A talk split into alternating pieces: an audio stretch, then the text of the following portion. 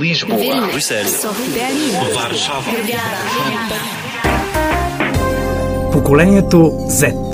Хм, като Зиро, защото почваме от начало. Защото зануляваме или Защото питаме защо? Поколението Z. Един подкаст на Българското национално радио в рамките на проекта Евранет Плюс, водещата радиомрежа за европейски новини. Човек се занимава с политика още от както взима решение да гласува. Затова смятам, че е важно младите хора да бъдат насърчени като минимум да, да са преки участници в гласуването и в политическия живот по този начин. Младите в политиката трябва да се доказват така, както в а, всяка друга сфера. Когато влязох в Общинския съвет, само ако бях на 18, на мен ми се наложи да порасна много бързо, защото mm-hmm. Не можех да се държа при тези хора, както се държа с моите приятели, например. Младият човек е невинен, неопетнен, така да се каже, и същевременно обаче да има опит, който няма как да се случи просто. Това са две неща, които взаимно се, се изключват.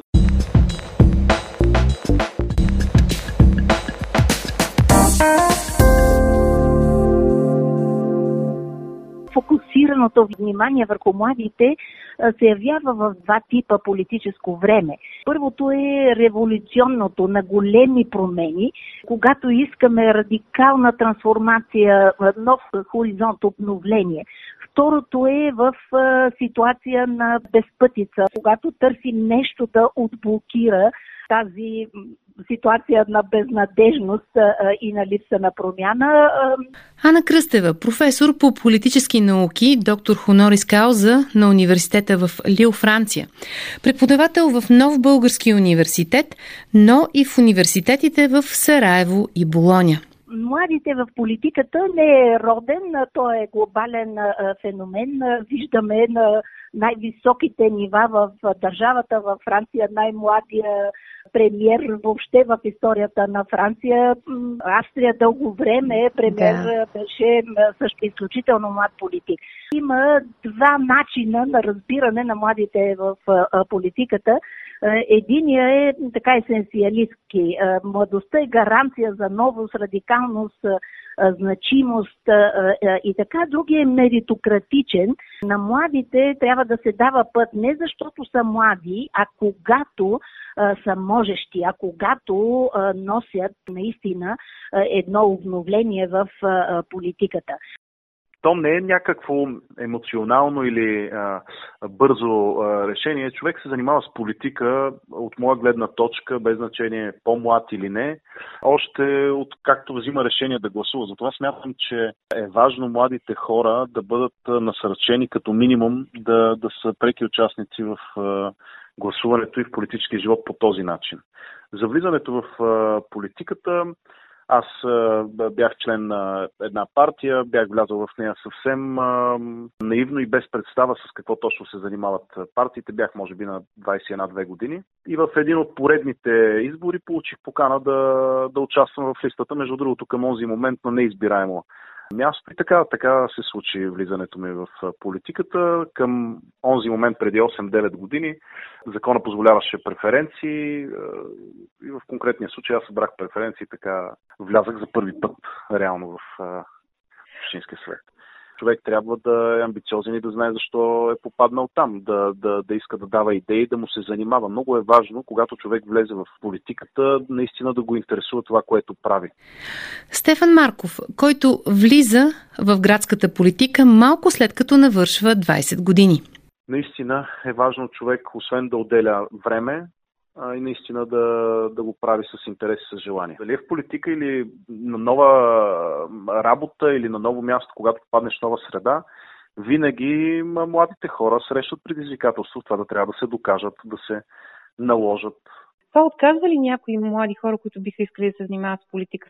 Много от партиите, това се случва в последните години, правят младежки организации, дават път на, на, на младите си хора, дори имат квота за участие в листи на млади хора. Така че това е едно вече състезание вътре между самите младежи, кой да участва, кой иска само да помага и, и така нататък. Не смятам, че отказващо, когато влезеш в политиката, не трябва да се отказваш, трябва да се доказваш. В политиката конкретно има противопоставяне между различните поколения, ако щете, произлиза и от начина на мислене, възприятията, за това как точно трябва да се случат нещата. Младите искат малко по-бързо. И затова е добре този баланс включването на, на младите хора в политическите партии, защото наистина нито може само с млади, нито само с опитни, наистина трябва да, трябва да има баланс. И мнението на един по-млад преподавател, Момчил Миланов, който е завършил международно право и международни отношения в Страсбург и Колежа на Европа в Брюш. В момента е асистент и преподавател по международно право в Женевския университет. Това е много интересен въпрос, защото според мен става дума за две... Хората искат едновременно а, две неща, които взаимно се изключват всъщност. Да. А, те искат невинността на на младия човек, който е, така, да кажем, политиката, както знаем нали, какво е казал Бисмарк, че не искаш да знаеш как се прави.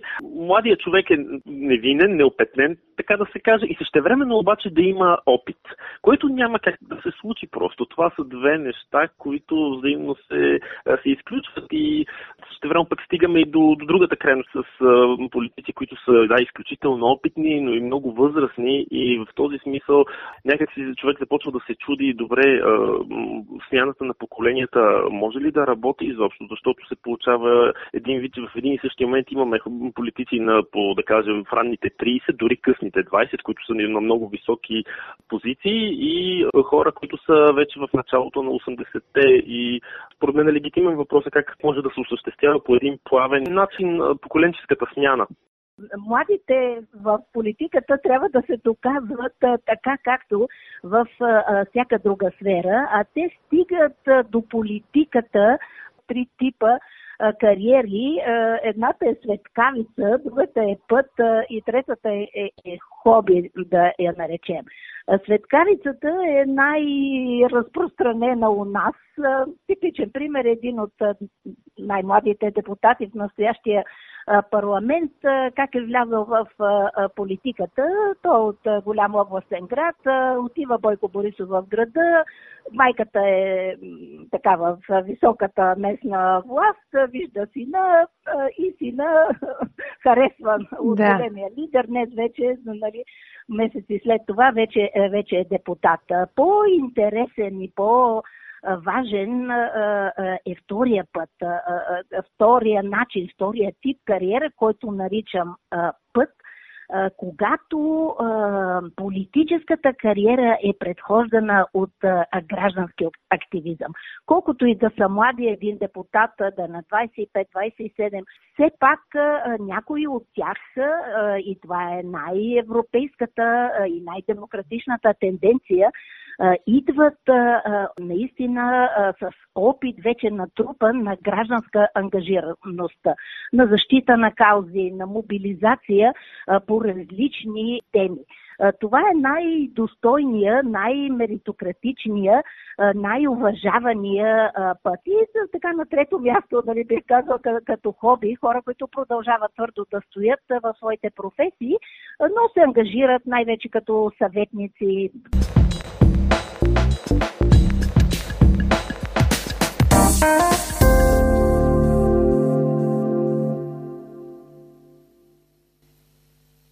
Когато влязох в Общинския съвет, само ако бях на 18, като завършвах училище, което така е доста рано. Да, и доста рядко. Всъщност аз бях най-млади общински съветник, не само в Самоков, като цяло. Не знаех какво точно ми се случва дойде тази възможност да участвам в изборния процес и просто реших, че трябва да го направя, защото това е някакъв шанс и опит, който ще ми се даде. Първите две години реално не разбирах какво точно правя там.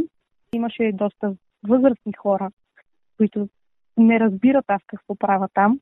И за тях беше доста странно, че някой човек на 18 години стои сред тях. И всъщност другото интересно беше, че така да се каже, аз бях напълно не, независима от нищо и стоенето ми там беше обективно, защото нямах никакви, както и до сега, обвързаности и съображения и просто се старах да бъда обективна и да правя това, което е полза на гражданите, така да се каже.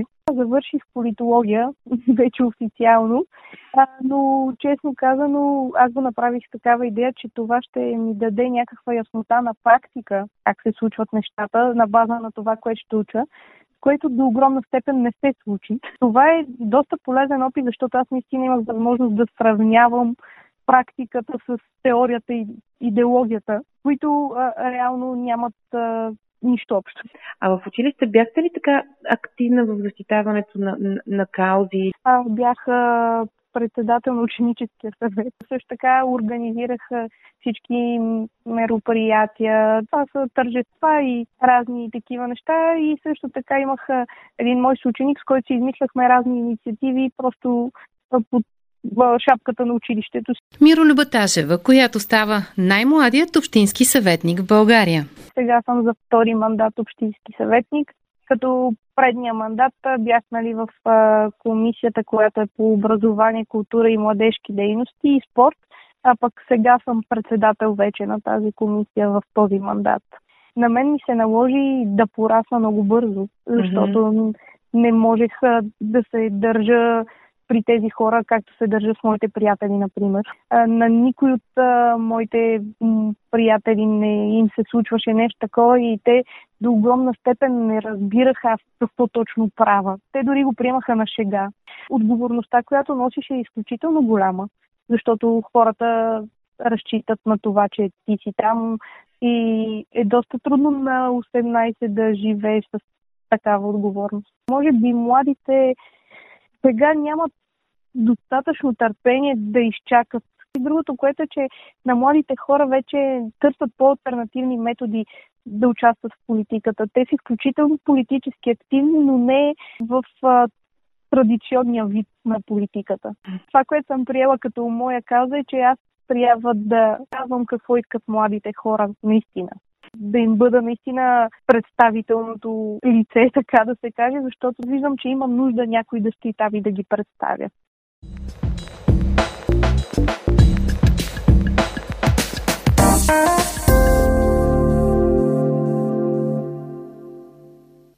И стигаме до така важната и сложна тема за активистите в или срещу политиката.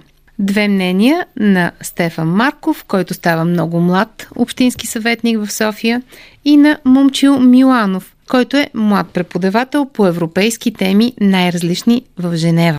Не мога да кажа дали е плюс или не. Факт е, че много от хората, които се занимават с политика, или една значителна част от тях идват от неправителствения сектор. Те са започнали да се занимават с дадена тема, може да е екология, опазване на зелени пространства, планини, реки и така нататък, защитени видове. Давам го като пример въобще този да. екологични аспект.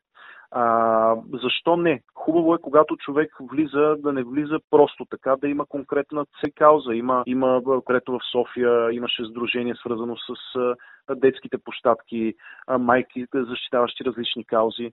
А, полезно е до, до толкова, доколкото ако попаднеш в а, политиката, дали чрез влизане в политиката или чрез участие с неправителствени организации, защото те на практика са участие, поне в моя опит, когато, например, ние сме готвили бюджет, а, сме правили срещи с такива организации и те са оказвали влияние в, по някакъв начин върху приоритетите, дали нещо да бъде изведено на, на преден план, да бъдат заложени повече пари.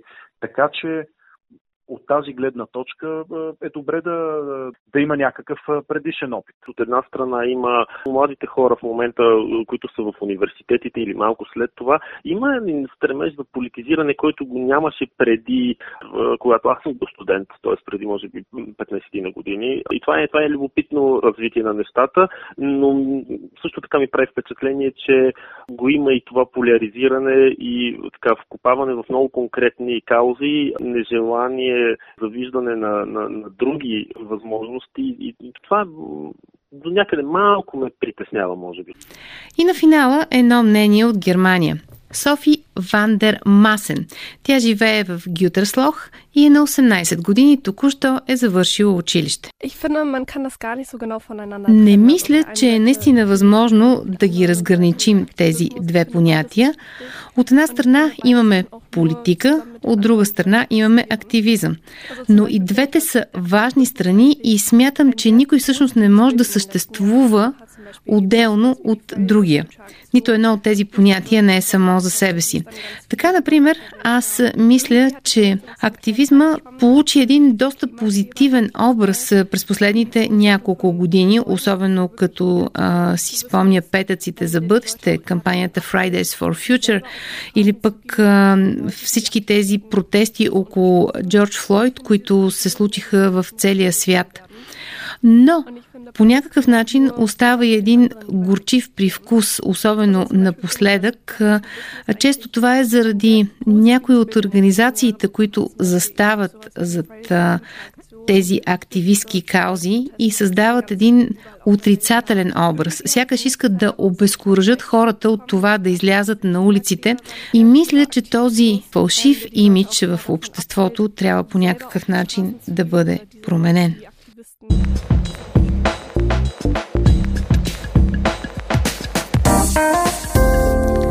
Това беше един разказ за младите в политиката. През две истории на хора, които са влезнали в а, различните сфери на това изкуство, политиката, преди или около 20-та си година и академичния поглед по така сложната и многопластова тема. Но факт е, че те трябва да са там, младите в политиката. По епизода работи Лили Големинова. Поколението Z, за да разберем кои са хората, които ще променят света ни. Един подкаст на Българското национално радио в рамките на проекта Евронет Плюс, водещата радиомрежа за европейски новини.